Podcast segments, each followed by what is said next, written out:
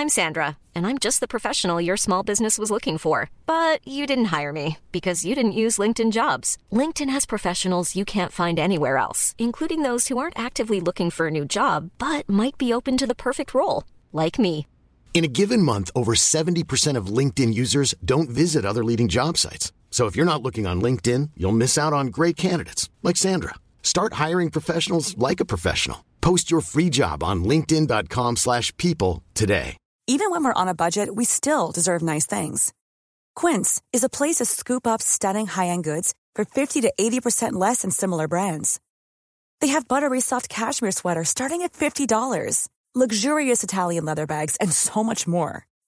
Plus, Quince only works with factories that use safe, ethical, and responsible manufacturing. Get the high-end goods you'll love without the high price tag with Quince. Go to quince.com slash style for free shipping and 365-day returns. Planning for your next trip? Elevate your travel style with Quince. Quince has all the jet-setting essentials you'll want for your next getaway, like European linen, premium luggage options, buttery soft Italian leather bags, and so much more. And is all priced at 50 to 80% less than similar brands. Plus, Quince only works with factories that use safe and ethical manufacturing practices. Pack your bags with high-quality essentials you'll be wearing for vacations to come with Quince. Go to quince.com slash pack for free shipping and 365-day returns. Hello, chickens. This is the fabulous Adam Richard, and I have a theory.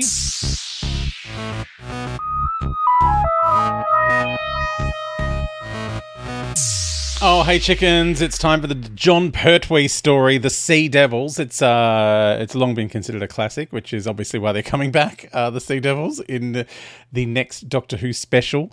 Um, so uh, we're getting close. It's only a month away. Um, so I'm. They're saying it's Easter, so I think Easter Sunday. So that's the is it the 17th? It's late this year because, like I said, Easter Sunday and then there's Anzac Day straight away. Um, so it's not too far away. So we're starting with the Sea Devils. Uh, this will take us some time because it's a six episode one. Uh, so, episode one there's a Mayday on a boat. Oh dear.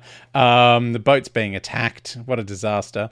Um, uh, so they're abandoning ship, and then we see a creepy green hand. Oh dear, I'm singing the music. the music in this episode is berserk. I love it. um, so they radio into someone, um, and then the Doctor and Jo are on a boat going to a castle on an island. Uh, like you do, all of a sudden. It's the Master's prison. Um, the music when the boat dock sounds like um, someone breaking wind. Like seriously, I loved this music. Like I had this on a tape. Um, it was Doctor Who the music, the album, um, and it was a cassette tape that I used to play all the time. Like I, I hadn't seen the Sea Devils by that point, like in the eighties. Like it hadn't been on.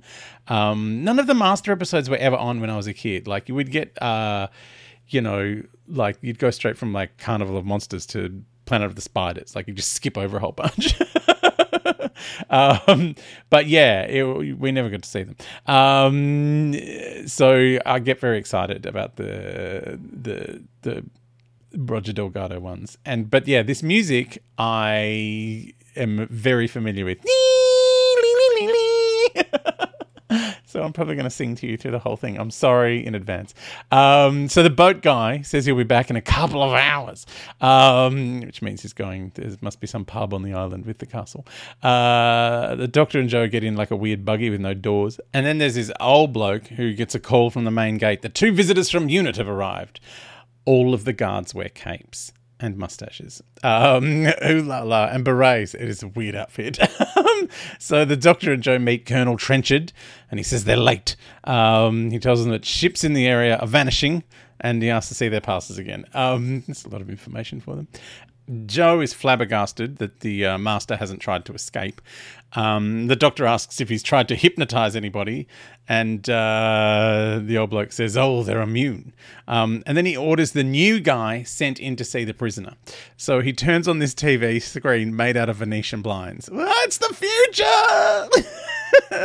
um, and then they see the master, and the doctor fat shames him. He's like, "Oh, he's put on weight." I'm like, "What are you?" Oh my god! Uh, and then Trenchard, who is not the trimmest man himself, let's put it mildly, says, "Oh, he can't get any exercise," and they all laugh. Oh, boombas, hilariously useless. Um, yeah, that's a bit mean, and I. You know, well, it's the 70s. There's probably going to be a lot of things in this episode we go, oof, no, that's not okay. Um, anyway, this is number one of about 30. Uh, the master tries to hypnotize the new guy. oh my god, what a hazing ritual! Uh, we're going to send you in to see if you get hypnotized by the prisoner. Um, so he tries to hypno- hypnotize the new guy, and it doesn't work. Um, the doctor's impressed and then asks if he can see the master now. Uh, and when they go in, the master's using a rowing machine. Now he is getting exercise. Oh, you mean, mean people making fun of him for being a bit thick through the middle. Um, so he's using a rowing machine when the doctor and Joe come in, and uh, the colonel leaves them alone. And the master's like, oh, yes, the colonel. He was the governor of a colony. And the doctor's like, well, it was a small colony, and they declared independence not long after he arrived. Oh, they laugh hysterically at Trenchard, the old duffer. Um, you know, colonization is not funny to the people who were colonized. like we're still dealing with the psychic scars from that here, uh, and there are many countries that are like, oh yeah, the Brits turned up and did some bad, bad things. Um, yeah, colonization uh, that goes on the list. Thinking it's hilarious and and how useless you must be to let a country get away. Um, yeah, this is a little this is difficult to swallow. Uh, the doctor tells the master many people wanted him executed. So he's lucky to be alive and in this terrible prison, which is a whole castle on an island. Um, uh, and the master's like, you know, I wish I'd been incarcerated long ago. I've rethought my life. Um, I'm a changed man. Uh, and the doctor's like, well, that's lovely to hear. Where's your TARDIS?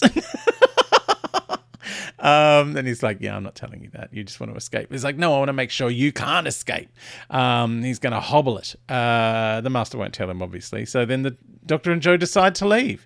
They've been there for like three minutes, and now they're like, it took them ages to get there on that boat with the old mate. And now they're, oh, this is. It's a strange turn of events. Like, yeah, we've seen him now. We're going to go. Um, the master asks the doctor to come and chat again sometime uh, because Trenchard's conversation is limited. Um, oh, dear. And uh, after they leave, he gets back in his rowing machine and begins laughing hysterically like the master does. Um, by the way, I left out the bit where he put on a dressing gown, and by the time he finally tied it up, they left and he took it off again to get back in the rowing machine. Weirdness. Uh, just very strange scene all up.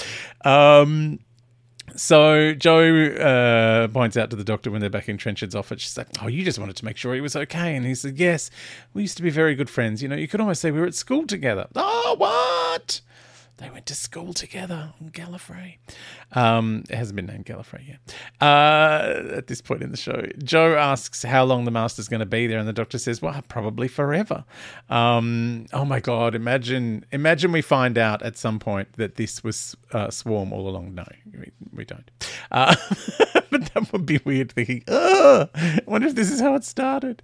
Um, then they drive back to the quay um, in one of those weird buggies after Trenchard stamps their passes. The Doctor gets really infuriated with all the admin. like he's like, oh, stop doing admin. You know, I hate it. Like even though he's not doing the admin, he gets really angry at it happening around him. It's really strange. so Trenchard uh, comes in to visit the master and says, "Oh, we fooled him. That hypnotism business was a wheeze." Oh dear. Uh, the master doesn't think the doctor was there to see them. He's probably more there for the disappearing ships. And Trenchard's like, "No, he didn't seem interested when I brought it up." And the master's like, "What? You brought it up?" He's furious. Um, and then the master's like, I need you to bring me something. I need those Admiralty charts that we spoke about and a colour TV set for the bedroom. I used to watch Doctor Who in the 70s in my parents' bedroom. Not a colour television, though. That was a black and white one. Um, so the boat pilot uh, that's taking them back says, Oh, there's a secret research establishment down there that's hushing up the sunk ships. And the doctor's like, How did you know that? He goes, Oh, I do the rescue missions for them, so I know stuff. Um, so this doctor's like, Well, can you take me to the naval base? And he goes, Oh, no, I've only been paid to run you guys to the island. So the doctor bribes him to go and help Jo buy a postcard. okay. Uh, he said he would go up, but he's got a bad leg from the Crimea or Gallipoli or El Alamein. Very old wars. Um, like I know all wars seem old now, but then uh, that war was too long ago. All of those wars were too long ago for the Doctor to make any sense, having had been there.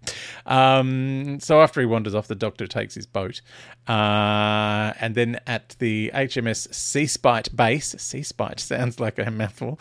Um, the, the, boss naval officer is dictating a note to uh, his female assistant about sending a lifeboat to Portsmouth for analysis. Uh, I guess that's a lifeboat from one of the ships that's got destroyed.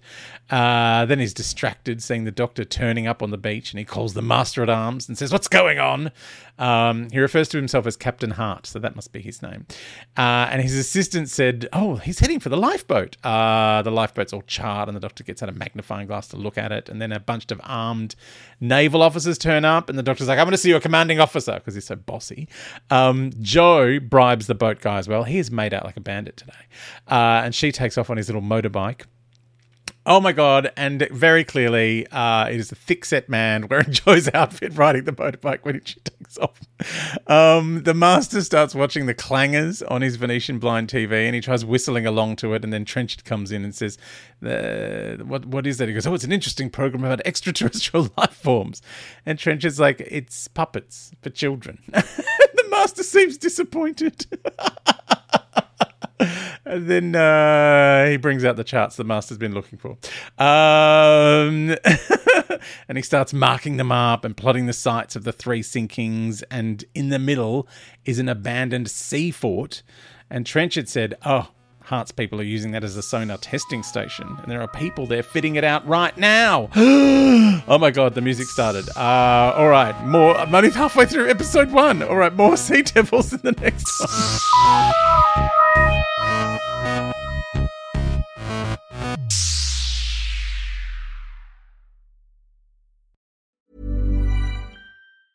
Even when we're on a budget, we still deserve nice things. Quince is a place to scoop up stunning high end goods for 50 to 80% less than similar brands. They have buttery soft cashmere sweaters starting at $50, luxurious Italian leather bags, and so much more. Plus, Quince only works with factories that use safe, ethical, and responsible manufacturing. Get the high-end goods you'll love without the high price tag with Quince. Go to quince.com/style for free shipping and 365-day returns. Hey, it's Paige DeSorbo from Giggly Squad. High quality fashion without the price tag. Say hello to Quince. I'm snagging high-end essentials like cozy cashmere sweaters, sleek leather jackets, fine jewelry, and so much more. With Quince being 50 to 80% less than similar brands and they partner with factories that prioritize safe ethical and responsible manufacturing i love that luxury quality within reach. Go to quince.com slash style to get free shipping and 365 day returns on your next order. quince.com slash style. When you make decisions for your company you look for the no-brainers. And if you have a lot of mailing to do stamps.com is the ultimate no-brainer. It streamlines your processes to make your business more efficient, which makes you less busy. Mail checks, invoices, legal documents, and everything you need to keep your business running with Stamps.com. Seamlessly connect with every major marketplace and shopping cart. Schedule package pickups and see your cheapest and fastest shipping options from different carriers. With rates up to 89% off USPS and UPS rates. And with the Stamps.com mobile app you can take care of mailing and shipping wherever you are. Make the same no-brainer decision as over 1 million other businesses with stamps.com. Sign up with code program for a 4-week trial plus free postage and a free digital scale. No long-term commitments or contracts. That's stamps.com. Code program.